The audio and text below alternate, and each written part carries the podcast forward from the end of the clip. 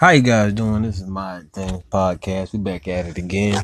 Right now we on the topic of are light-skinned men and women, are they more courageous when it comes to speaking about black issues than people who are darker hue? And for the most part, how I feel is that I feel the platform has, for the most part, I feel like light-skinned people have been doing a whole lot with the Colin Kaepernick and stuff like that, but I also feel like it's what's allowed. That's what we're allowed to see, because we also seen Huey P. Newton. He was light skinned, but then we also forget about Malcolm X. No, not Malcolm X.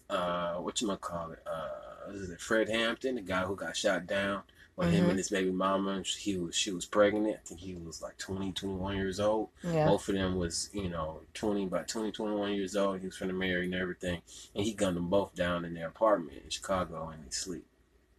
You see what I'm saying? Yeah. And he was a darker hue, though. But that's why I said it's like they rather listen.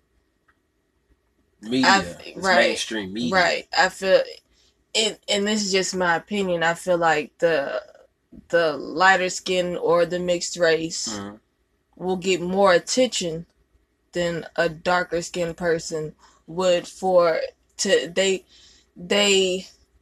how do I say it? They get, I don't know how to put it. They will get the white folks' attention before a more dark skinned person would. My thing is, if they, even though they can get white people's attention, is it their attention we need, or is it our attention that we need?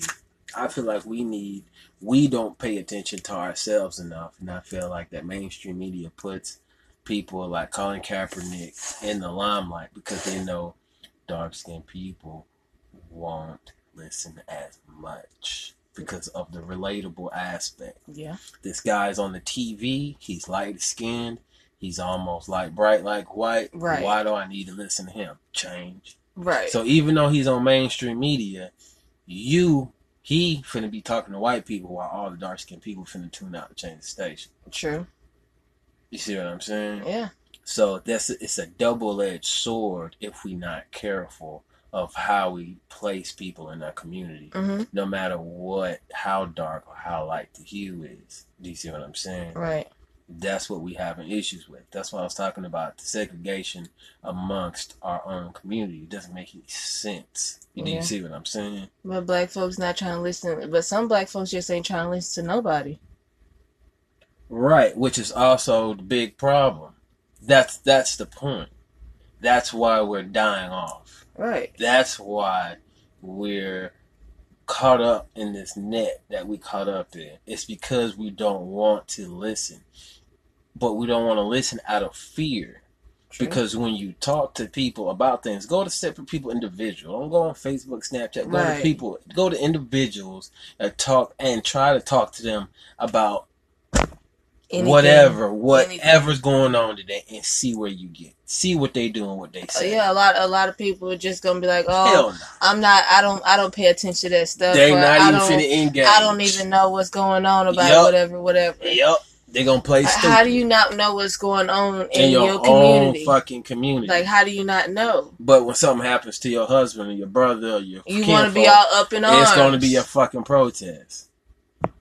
Yeah. But that's what I've been saying all day, every day. It doesn't make any damn sense how we don't want to listen to an issue that affects us all. We don't want to listen to. Why? Because you in the hood, you think it don't matter to you because you live in the hood? That's where it matters the most. That's where it starts. That's the beginning.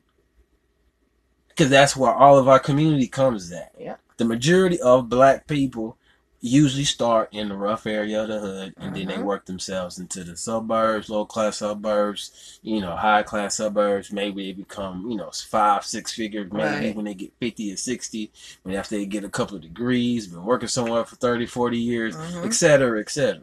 But the majority of black people come right at the dirt. You see what I'm saying? Yep. So, yes, the ghettos is exactly where shit needs to be started at. You see what I'm saying? Yeah. Don't be going out there passing out no turkeys. I understand people need turkeys, but Turkey Day is based on sacrilegion and sacrifices and spilling of blood and the killing and the raping and pillaging of people's land. Fuck them turkeys. Fuck them turkeys. That's probably GMO and artificially made in the goddamn machine. So we haven't celebrated Thanksgiving or Christmas in the last, what, 2 years? Nah, I don't miss it. I really don't miss it. I don't miss it. You know how stressful it is looking for a gift for somebody? What the fuck? I gotta go buy some shit. I think the only people that I got gifts for was my nieces. And my nephew. That's it. All those holidays are for. It's for the kids. It's for the kids. That's it. A grown ass man or woman looking for a gift on Christmas is a fucking asshole. You got to be an asshole. You know how many Christmases you didn't celebrate it when you was a kid to be an adult, married with a husband and wife, talking about, where's my gift on Christmas? Fuck you. You know Santa Claus ain't real, you piece of shit. But they tell you it's not about Santa, it's about giving. Giving I gave you my time. I gave you my seed. We're giving every day. So why is Christmas any different? Why do I have to give extra on the 25th of December every year? For a holiday that ain't real. It's a pagan holiday. Yeah. Based on Nimrod and all that foolery. You know, with the whole thing with the Christmas tree and all that bullshit is some fucking Nordic bullshit. So for the most part, what we celebrate and what we do and how we live life, the confusion that we have is the reason for this breakdown in the black community. White people know who they is. Asian community know who they is. You go in the Asian household, you see Buddha, you see all this shit in there.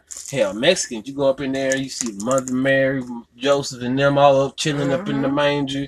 They know who they are as a people. But black folks don't. We don't know a goddamn thing about ourselves, and then we start to celebrate the white man's holidays. You want to praise white Jesus, and you wondering why shit is wrong with you. You wonder why bad shit keep happening. It's because you keep praying to your oppressor's God. His God is your devil. Despite whether you believe in heaven or hell or not, the energy still exists. The black and white still exists. The polarities still exist. Negative and positive, they still exist. Take a battery, negative and positives. Those two polarities are always going to exist. And it trickles down to the whole good and evil. So if you want to call his God, and who you pray to and who he pray to is two different guys. God he praying to is praying for your oppression, for you to never get up off your knees. Yeah.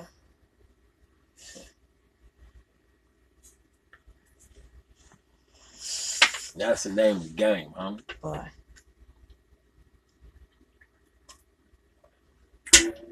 So with that being said, we're going to time this out. Appreciate you guys for listening.